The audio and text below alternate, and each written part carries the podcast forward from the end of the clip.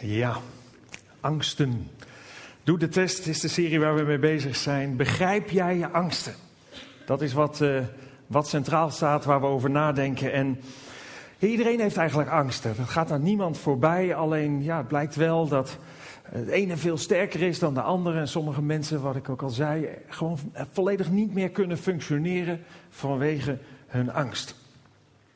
Ja, wat is angst eigenlijk? Eerst maar even opgezocht, een definitie ervan. Nou, er zijn er een heleboel van. Ik kwam er eentje tegen en daar stond: Angst is een fysiologische toestand die gekenmerkt is door lichamelijke, cognitieve, emotionele en gedragscomponenten. Ik weet niet of je ermee opschiet. Ik zie al iemand schudden, van daar ben ik niet verder mee gekomen. Um, angst is een fysiologische toestand, oftewel het is iets wat ons lichaam van nature doet. Er reageert een natuurlijke werking van ons lichaam op. En daar zitten een aantal componenten horen erbij. Lichamelijke componenten, dat kan zijn trillen of, of, of zweten of een snelle hartslag. Eh, een adrenaline stoot. Sommige mensen zoeken juist de angst omdat ze verslaafd zijn aan die adrenaline. Het heeft een cognitieve component, oftewel dat wat er tussen je oren zich afspeelt, wat je in je hoofd haalt, wat er daar gebeurt. Een emotionele component, het kan zijn dat je moet huilen of jammeren of, of gillen, schreeuwen. En gedragscomponenten in de zin van uh, vluchten of vechten of verdedigen. Nou, dat zijn allemaal onderdelen die een stukje uitmaken van wat angst is. Ja, angst over het algemeen voelt het niet lekker. Ik zei al, er zijn mensen die zoeken dat op. Tegenwoordig heb je van allerlei uh, nou ja, horrorfilms en dat soort dingen. Mensen vinden dat heerlijk om angstig te zijn, die adrenaline te voelen. Um, maar over het algemeen is angst niet hetgene wat we opzoeken of wat we prettig vinden. Toch is angst wel in eerste instantie een functionele emotie. Je hebt er wel wat aan. Als je bijvoorbeeld met hoge snelheid onderweg bent op een motor of wat dan ook, of je bent op grote hoogte, ja, dan heeft angst wel iets positiefs, want ehm, het verhoogt je concentratie, het maakt je voorzichtiger en het maakt je alerter. En omdat het je concentratie verhoogt, heeft eigenlijk ook, heb je er eigenlijk ook wel iets aan als je examen moet doen bijvoorbeeld. Een klein beetje examenvrees is eigenlijk positief. Want door die angst, door die vrees die je hebt voor het examen, ja, ben je alerter, is je concentratie hoger. En nou, dat zijn eigenlijk positieve eigenschappen van angst. Eigenlijk is angst een gewoon een normale aanpassing, zou je kunnen zeggen, van de mens op soms gevaarlijke of moeilijke of hele extreme omstandigheden. En ook een stukje voorbereiding op iets wat je daarvan uit misschien moet doen. Wat ik al zei, vluchten of vechten of wat er dan ook kan gebeuren. Ja, iemand die, die, die geen angst heeft of geen angst zou kennen, zou een gevaar voor zichzelf en voor anderen zijn. Je zou roekeloos zijn, je zou nergens meer voor oppassen, je zou alles aandurven en ja, daar kunnen eigenlijk alleen maar ongelukken van komen. Dat is een stukje functionele angst. Dat hebben we allemaal en dat is nodig. Maar wat ook heel veel mensen hebben, dat is niet functionele angst. Dat is angst die eigenlijk niks positiefs bijdraagt aan, uh, aan je normale leven, aan je normale doen. Eigenlijk beperkt het je alleen maar. En we zagen er al wat van in het filmpje. Bijvoorbeeld paniekaanvallen. Paniekaanvallen zijn verder nergens goed voor. Waarschuw je niet voor iets of wat dan ook. Overkomt je, om welke reden dan ook. En je hebt er alleen maar last van. Of een andere angst is sociale angst. Angst om bijvoorbeeld in een groep mensen te zijn. Uh, angst om iemand op te bellen of uh, angst om contacten te leggen. Sociale angsten komen ook heel veel voor. Je hebt faalangst. Mensen die best wel in staat zijn om iets te doen of te bewerkstelligen, maar zo angstig zijn om het fout te doen, om te falen, ja, dat ze per definitie al de prestatie die ze zouden kunnen leveren niet meer kunnen leveren. En dan de fobieën. Dat is ook een groep. Ik noem nu allemaal groepen angsten. Fobieën, bijvoorbeeld claustrofobie, hè, angst voor kleine ruimtes. Of, of angst voor allemaal beestjes en dingetjes. Dat is, daar stond ik versteld van hoe ontzettend veel fobieën er zijn. Ik laat je even zien de fobieën met de letter A. En misschien kun je ze even meelezen.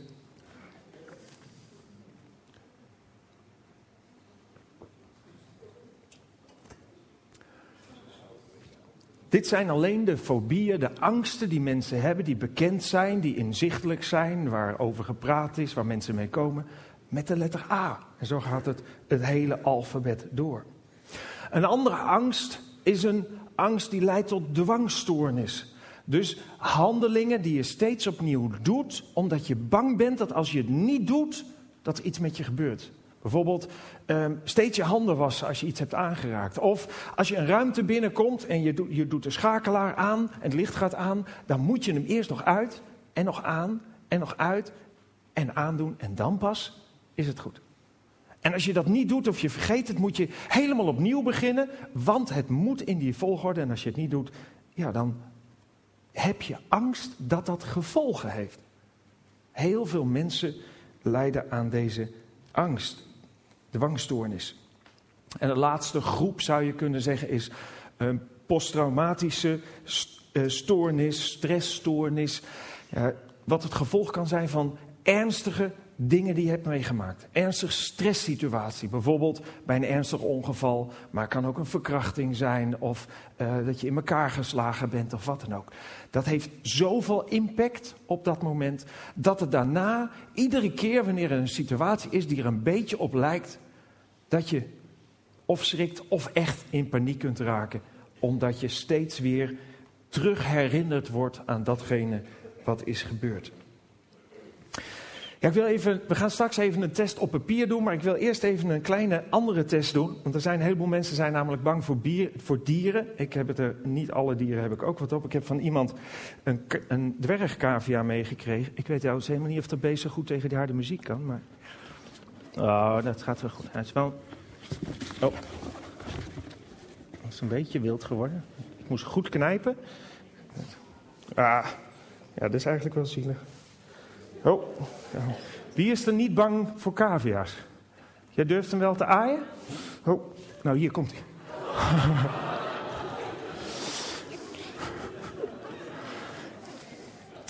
ja, als je daarvan schrok, dat is ook een onderdeel van angst. Dat duurt heel kort maar. En uh, ja, dat is een schrikreactie die je dan krijgt. Goed, uh, doe de test. Nou, dat doen we ook. Vorige week ook gedaan. Even op papier. Pak even een pen van de tafels om je heen. En uh, we gaan even een test invullen om te kijken hoe angstig je bent. Ah, ja, dat is zielig. Dankjewel. Zo, terug in zijn hok.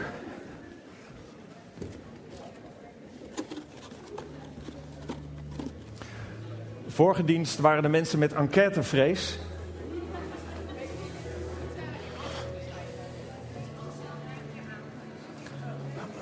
Angsten aankruisen, aantal kruisjes optellen, eerlijk invullen. Vooral de mannen.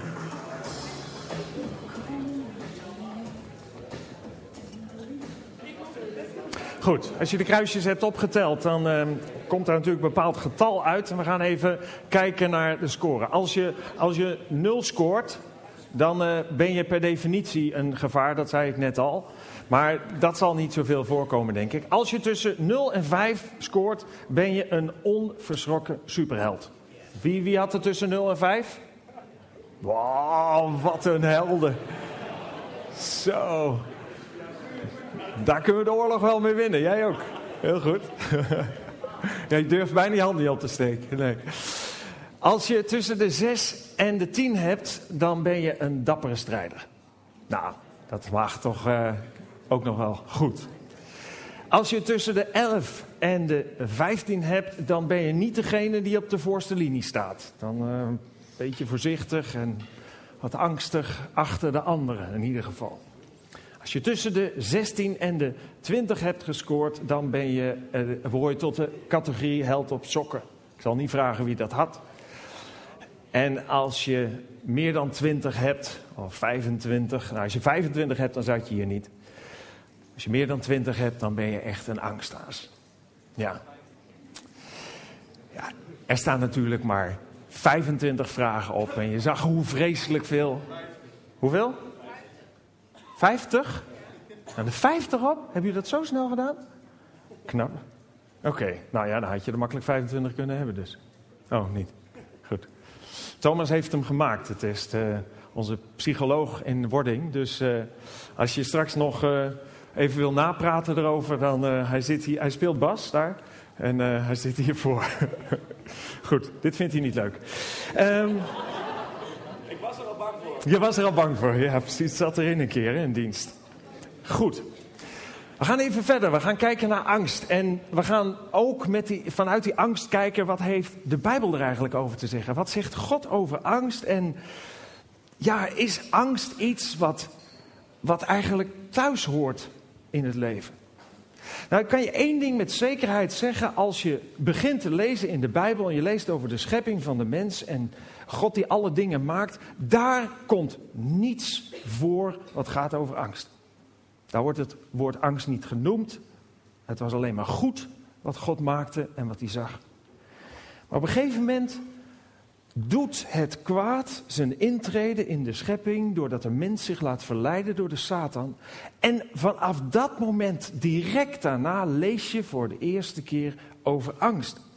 Dan lezen we, maar God de Heer riep de mens, waar ben je?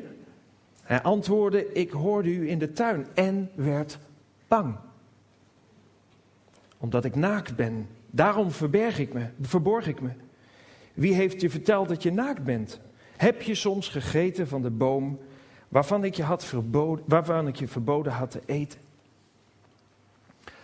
God weet heel goed waar de mens is. En het ging niet in eerste instantie om de naaktheid, het ging om de angst die de mens kreeg voor straf, om straf te krijgen als gevolg van het handelen van de keuzes die de mens had gemaakt. En daar lees je eigenlijk dat doordat het kwaad in de wereld komt, ook angst in de wereld komt. Angst en nog een heleboel meer ellende werd onderdeel van deze schepping. En verderop lees je in de Bijbel ook steeds dat dat op een, of andere manier verband houdt met, met zonde, met, met keuzes die we maken die haak staan op datgene wat God van ons vraagt te doen. In het boek Job staat: Een goddeloze brengt zijn dagen door in angst. En een andere tekst, ook uit het Oude Testament, zegt: Zie, heren, hoe bang het mij is. Mijn binnenste is vol onrust. Mijn hart keert zich om in mijn borst. Omdat ik zeer weerspannig ben geweest. Omdat ik dingen heb gedaan in mijn leven die haak staan op de uitgangspunten van God en dat brengt angst met zich mee, omdat het kwaad daar doorheen kan werken. En vorige week heb ik laten zien hoe, hoe door de zonde van de mens er een breuk ontstaat tussen God en ons. Hoe, ja, hoe God niet langer met ons een relatie kan hebben, omdat zijn licht en zijn liefde onverenigbaar is met de duisternis waar we in komen. En hoe komt dat, die duisternis?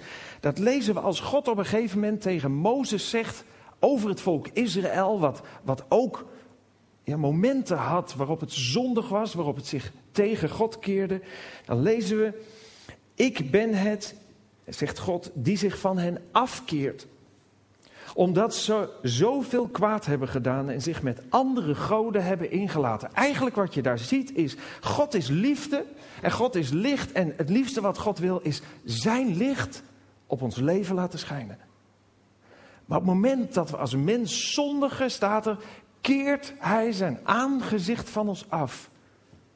En verdwijnt het licht en blijven we achter in de duister. En duister brengt angst met zich mee. Zonde, de werking van het kwaad, brengt angst met zich mee. En het kwaad heeft ons verleid, ieder mens verleidt om te zondigen. En daarna doet de tegenstander van God er alles aan om ons vast te houden in, dat, in die angst. Om je afhankelijk te houden daardoor ook. En dan gaat het over de angst om, om dat je iets zal overkomen de angst misschien om straf te krijgen. Maar uiteindelijk gaat het erom dat er angst is voor de dood. De dood die voor iedereen komt, dat is een zekerheid die we hebben. En de angst voor de dood is iets wat de mens angstig maakt. Heel vaak, en misschien heb je het in je eigen leven ook wel meegemaakt, is God afgeschilderd, ook in de kerk en ook daarbuiten, als een, ja, als een harde en liefdeloze God. Als een God wiens reactie op zonde is: oké, als jullie zondigen en je wil niet luisteren wat ik zeg, dan zoek je het ook maar uit. Dan keer ik me tegen je en dan zul je ondervinden wat er gebeurt. En dan komt er een, misschien een preek, misschien heb je in het verleden meegemaakt, preken met hel en verdoemenis. En waar iedere keer die genadeloze God staat te wachten, dat wanneer je gezondigd hebt, om je dan een lesje te leren. Als je de Bijbel goed leest, dan kom je een hele andere God tegen. Want tegen dezezelfde Israëlieten zei God: Denken jullie dat ik het toejuich als een slecht mens sterven moet? Spreekt God de Heer. Nee, ik wil dat hij tot inkeer komt en in leven blijft. De hele Bijbel door zie je dat mensen zichzelf in problemen brengen door de zonde. En iedere keer opnieuw zegt God: Het doet me pijn. Maar ik hou van je. En ik verlang ernaar dat je je omkeert en dat je niet langer de weg volgt die bij mij vandaan gaat, maar dat je terugkomt. Iets verderop in die tekst staat, want de dood van de mens geeft me geen vreugde, spreekt God, de Heer. Kom tot inkeer en leef. En dat is niet de lichamelijke dood, die soms een gevolg was van de zonde, ook toen, maar dat is zeker ook het geestelijk dood zijn. Het los zijn van God door de zonde is niet iets wat God behaagt, maar is iets waar God verdriet over heeft. Als Paulus een brief schrijft aan Timotheus, dan lezen we daar ook datzelfde in. God wil dat alle mensen worden gered en de waarheid leren kennen. God is en blijft een liefdevolle vader die zegt: Ik hou van je. Tuurlijk, ik weet wat je gedaan hebt.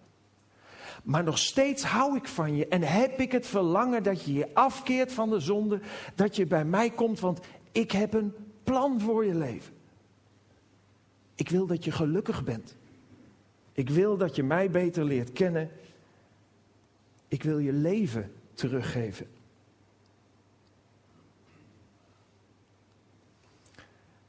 En met dat verlangen wat God heeft om ons leven, nieuw leven te geven. Met dat verlangen komt ook het verlangen dat we niet langer gebukt zullen gaan onder al die dingen die het kwaad in deze wereld heeft bewerkstelligd. En angst is daar een groot onderdeel van. God wil niets liever dan ons bevrijden van angst. Van de niet functionele angst. Van die angst die die ons alleen maar naar beneden trekt en die niets positiefs in ons leven toevoegt. En de Bijbel is er heel duidelijk in dat dat wat God in ons leven wil doen, begint met het aanvaarden van het offer van Jezus Christus. Want God kan ons alleen maar zijn zegen geven, zijn liefde geven, wanneer Hij door Jezus Christus een relatie met jou en mij heeft. Jezus zei: Ik ben de weg, de waarheid en het leven. Niemand kan bij de Vader komen dan door mij. Jezus Christus droeg aan het kruis de straf voor onze zonden, voor onze tekortkomingen.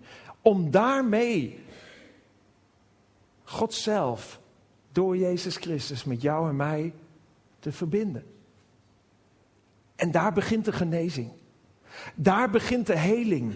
Want Jezus wordt heiland genoemd. Heelmaker.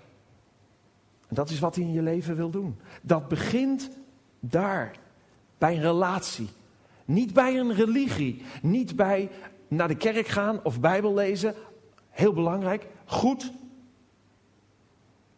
Maar het gaat om de relatie. En de relatie ontstaat wanneer jij zegt: Ik wil, Heer Jezus, het offer wat u heeft gebracht voor mijn zonde aanvaarden. Uit uw hand aannemen. Ik wil uw uitgestrekte hand aanpakken. En dat, dat nieuwe leven waar genezing in zit, wil ik aanpakken. Hij wil ons vrijmaken. Hij wil de last die op onze schouders drukt door de zonde en de gevolgen daarvan, ook de last van angsten van onze schouders afnemen. Er is een nummer wat Marco Borsato heeft geschreven, nee niet geschreven, gezongen. En wie het geschreven heeft, ik heb er niet naar gekeken eerlijk gezegd, maar ik verdenk de persoon er bijna van dat hij gelovig is. Zo'n dubbele bodem zit er in dat lied, want het is net alsof je door die tekst heen Jezus hoort zeggen: Kom bij mij. Ik wil die last van je schouders afnemen. Ik wil je rust en vrijheid en liefde geven. En niets, zoals in het lied naar voren komt, door een lach. Nee, door Hem te aanvaarden voor wie Hij is. Onze redder en verlosser. We gaan even naar dat lied van Marco Borsato kijken en luisteren.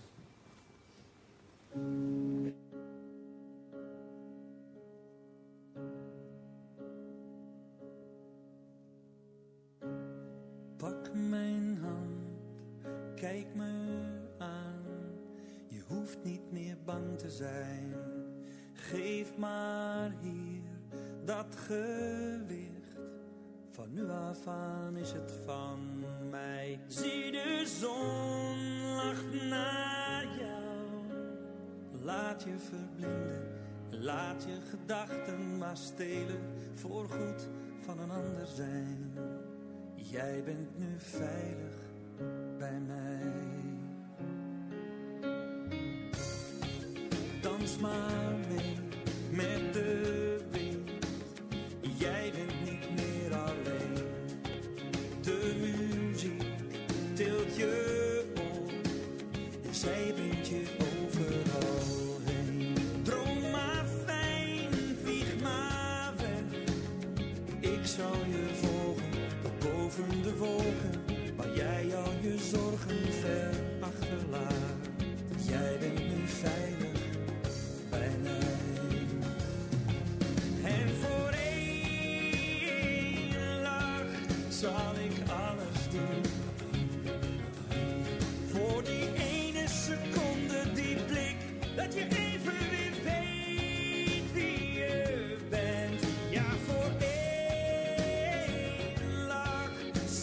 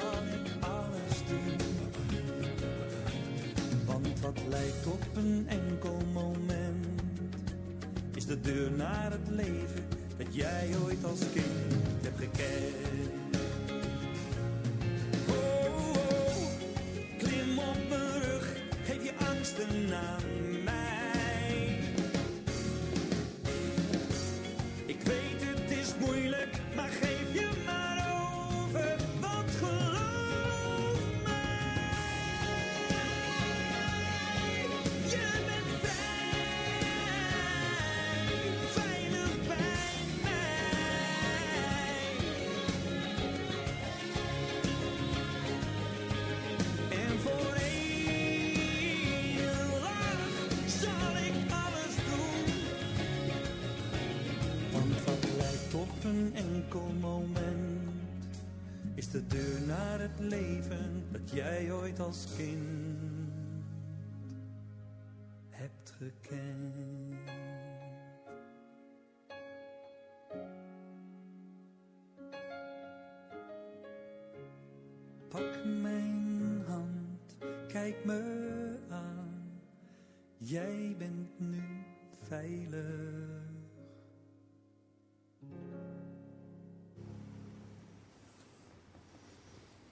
Een tekst waar zoveel overeenkomsten in zitten met, dat, met die uitnodiging die Jezus aan ons doet.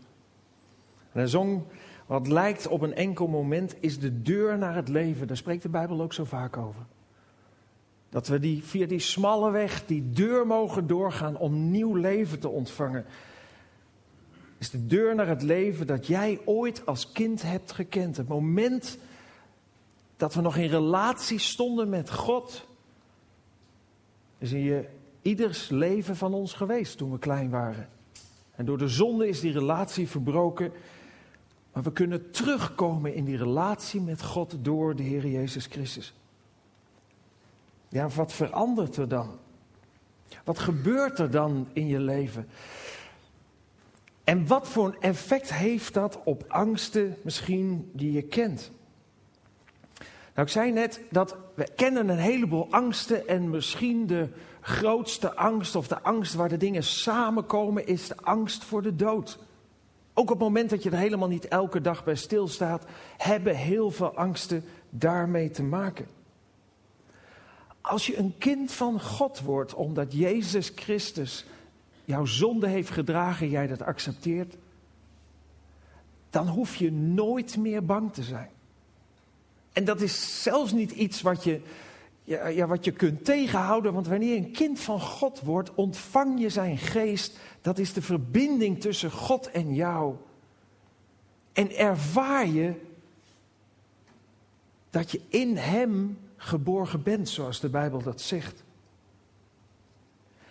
En daarvan uit hoef je nooit meer bang te zijn voor de dood. Want als je een kind van God bent, weet je dat je eeuwig leven hebt. Weet je dat dit leven hier ophoudt, maar dat jouw leven verder gaat. Op een manier zoals God het heeft bedoeld. En dat is zo'n heerlijk gevoel om nooit meer angst te hebben voor de dood. En te weten dat je geborgen bent in de hand van God. We lezen in de Bijbel, in, in Johannes, voorwaar, voorwaar, dit zegt Jezus, zeg ik u, wie mijn woord hoort en hem gelooft, die mij gezonden heeft, dat is God, heeft eeuwig leven en komt niet in het oordeel. Want hij is overgegaan uit de dood, uit die situatie waarin je van God gescheiden bent, naar het leven. Naar leven met een hoofdletter, leven wat voor altijd met God verbonden is. En wat is het gevolg? We lezen in de brief die Paulus stuurt aan de Romeinen: wij hoeven dus geen slaven van angst meer te zijn. Dat is het gevolg. Je hoeft geen slaaf van angst meer te zijn. De macht die het kwaad had om die angst op je hart te leggen voor de dood en een heleboel andere dingen, daar hoef je niet langer akkoord mee te gaan. Je bent niet langer meer in die macht. En daar speelt jouw eigen handelen wel een belangrijke rol in. Maar je hoeft er niet bang voor te zijn. De tekst zegt verder: nee, God heeft ons een andere geest gegeven. We zijn door Hem aangenomen als zonen. En doordat Zijn geest in ons woont, roepen wij Abba, Vader, Papa. Een God in de hemel, die heel anders dan welke aardse vader ook, met al zijn tekortkomingen, altijd voor je zorgt, van je houdt en je gelukkig wil zien worden. En nogmaals, dat is het mooiste wat je in je leven kan overkomen. Maar er staat, we hoeven niet langer slaven te zijn. En misschien ben je al, al een hele tijd christen en heb je toch nog problemen met een heleboel angsten. Dat is op zich niet zo vreemd. We leven in een gebroken wereld. We leven in een situatie die nooit helemaal goed wordt zoals het God het heeft bedoeld. En het kwaad zal nog steeds proberen vat op je te krijgen. Nog steeds proberen je angst aan te praten. Nog steeds proberen je door angst naar beneden te trekken. En het kost tijd. Maar het kost ook, het vraagt ook inspanning om God beter te leren kennen, waardoor, ja, waardoor het kwaad steeds minder grip op je heeft. We lezen een verhaal van, van Jezus die met zijn discipelen gaat varen. In Matthäus, daar staat, Jezus stapte in de boot en ging met zijn discipelen naar de overkant van het meer. Terwijl ze overvoeren, stak er plotseling een hevige storm op. De golven waren zo hoog dat ze over de boot sloegen. Jezus lag te slapen en werd er niet wakker van. De discipelen werden zo bang dat ze hem wakker maakten. Heren, schreeuwden ze, red ons, we vergaan. Jezus zei, waarom zijn jullie zo bang? Hebben jullie zo weinig vertrouwen? Hij ging staan en zei tegen de wind en de golven dat ze moesten ophouden. Het werd doodstil. De discipelen wisten niet wat ze zagen. Wie is hij toch? vroegen zij zich af. Zelfs de wind en de golven doen wat hij zegt. De discipelen waren best al een tijdje met hem opgetrokken, hadden best bijzondere dingen van hem gezien, maar ze kenden hem nog niet heel erg goed. Ze gingen hem steeds een stukje beter leren kennen. En misschien als ze heel goed hadden opgelet, hadden ze kunnen weten wie Jezus is en hoe machtig hij is. Dat zelfs de elementen van de natuur naar hem luisterden. En daarom zei hij ook, kleingelovigen, of wat is het toch, hoe komt het toch dat jullie zo bang zijn, waarom hebben jullie zo weinig vertrouwen? Eigenlijk geldt dit groeiproces, want die discipelen zijn er echt wel verder in gegroeid. En als je verderop leest, zie je dat ze in, juist in die kracht van God zulke enorme grote dingen hebben gedaan waar, waar geen angst meer voorbij kwam. Je ziet dat ze daarin zijn gegroeid en zo hebben wij ook allemaal, ook als je gelovige bent, de gelegenheid, de kans om te groeien in je geloof zodanig dat je steeds meer onder de indruk komt van de grootheid van God en dat het kwaad, de tegenstander van God, steeds minder vat op je heeft. Steeds minder kans om je onderuit te halen. Want ons leven, ik zei, we leven in een gebroken schepping. In ons leven kan het ook flink stormen. En het kwaad kan ons leven behoorlijk schudden. En dan is het zo belangrijk om niet alleen een keuze te hebben gemaakt om Jezus te willen volgen, maar om ook daadwerkelijk te volgen. Een beter te leren kennen door met hem te praten, te bidden, door de Bijbel te lezen waar alles over hem, over Jezus, over God in staat, zodat je steeds sterker wordt.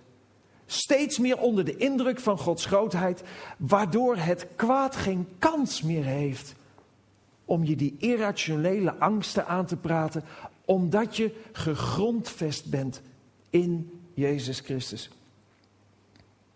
In 1 Johannes lezen we, in de liefde, de volmaakte liefde, het volmaakte kennen van God, is geen plaats voor angst. Integendeel, de volmaakte liefde verdrijft de angst. Angst houdt altijd verband met straf. Wie nog angst kent, kent de volmaakte liefde nog niet. En wat is het gaaf om die volmaakte liefde te leren kennen. En daar heb je een verantwoordelijkheid in. En hoe meer je de Bijbel leest, hoe meer je met God wandelt, hoe meer je komt op dingen waaruit blijkt dat God betrouwbaar is en sterk is en boven het kwaad en boven alle materie staat. We lezen in het boekje Jezaja, wees niet bang, want ik ben met u. Dat zegt God. Dat wil God ook tegen jou zeggen. Wees niet bang, want ik ben met u. Kijk niet angstig om u heen, want ik ben uw God. Ik zal u kracht geven en u helpen. Ik zal u overeind houden met mijn heilrijke rechterhand. Dat is wat God in je leven wil doen. Wil je God vertrouwen? Wil je God zoeken zodat hij je sterk kan maken en je weerbaar kan maken? En dat is best een moeilijk proces. Dat zagen we ook in dat lied van Marco Borsato. Daar lazen we, of daar zong die, geef je angsten aan mij. Ik weet, het is moeilijk. Dat is ook moeilijk. Want soms willen we het liefst zelf de controle bewaren. Willen we onze angsten zelf oplossen.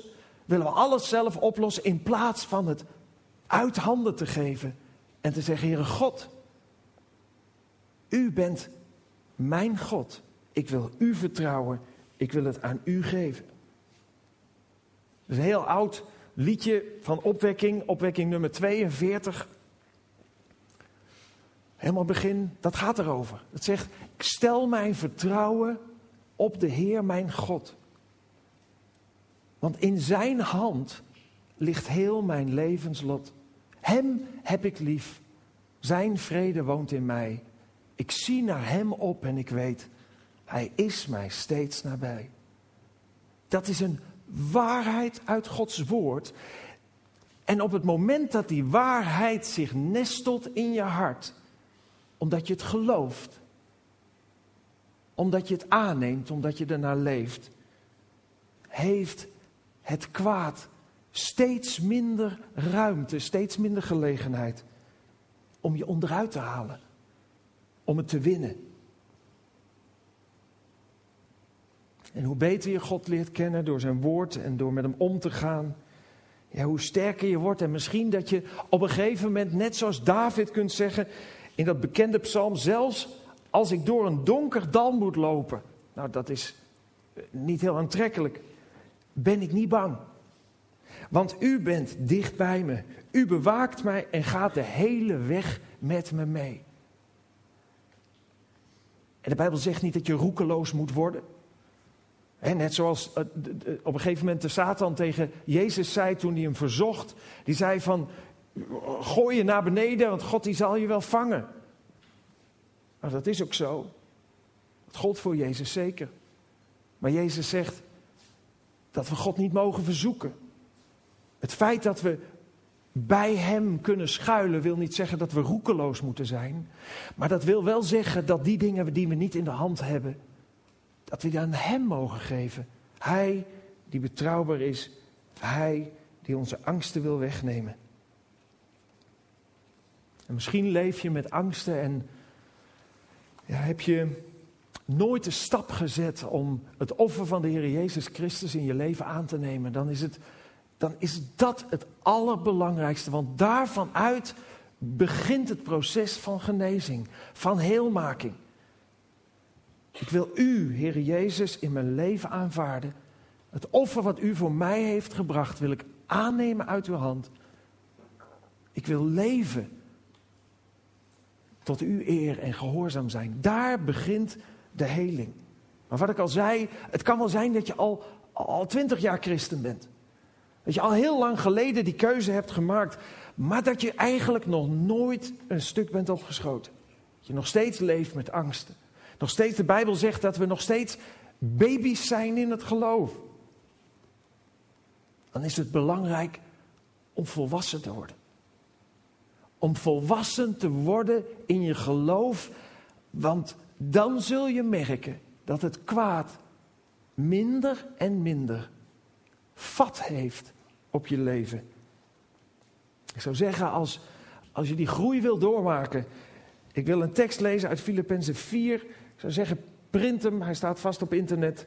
Hang hem aan de spiegel en aan de koelkast en overal. En leef daaruit, want dat geeft groei in je leven. Daar staat, maak u nergens zorgen over. Maak u nergens zorgen over. Maar bid voor alles. Vertel God al uw problemen en verlangens en vergeet vooral niet Hem te danken voor alles wat Hij doet. Dan zult u de vrede van God ervaren. Een vrede die ons menselijk besef te boven gaat.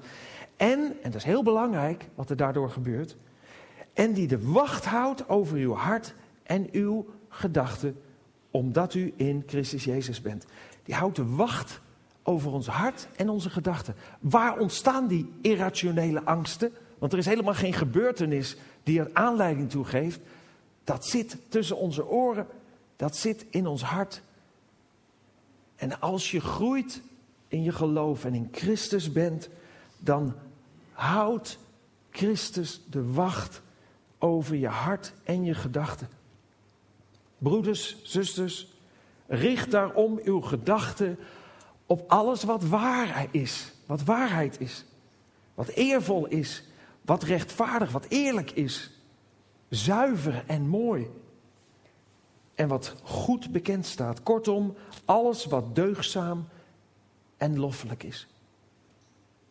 Daarvan uit groeien in je geloof. dichter naar God toe.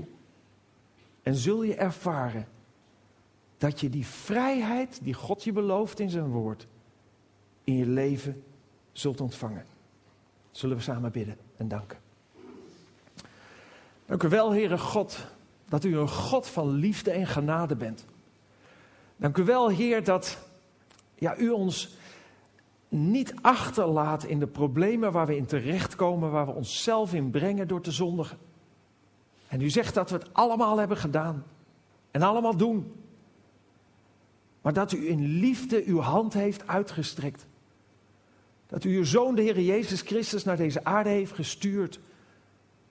Dank u wel, Heer Jezus, dat u voor ons, voor onze zonde stierf en leed aan het kruis.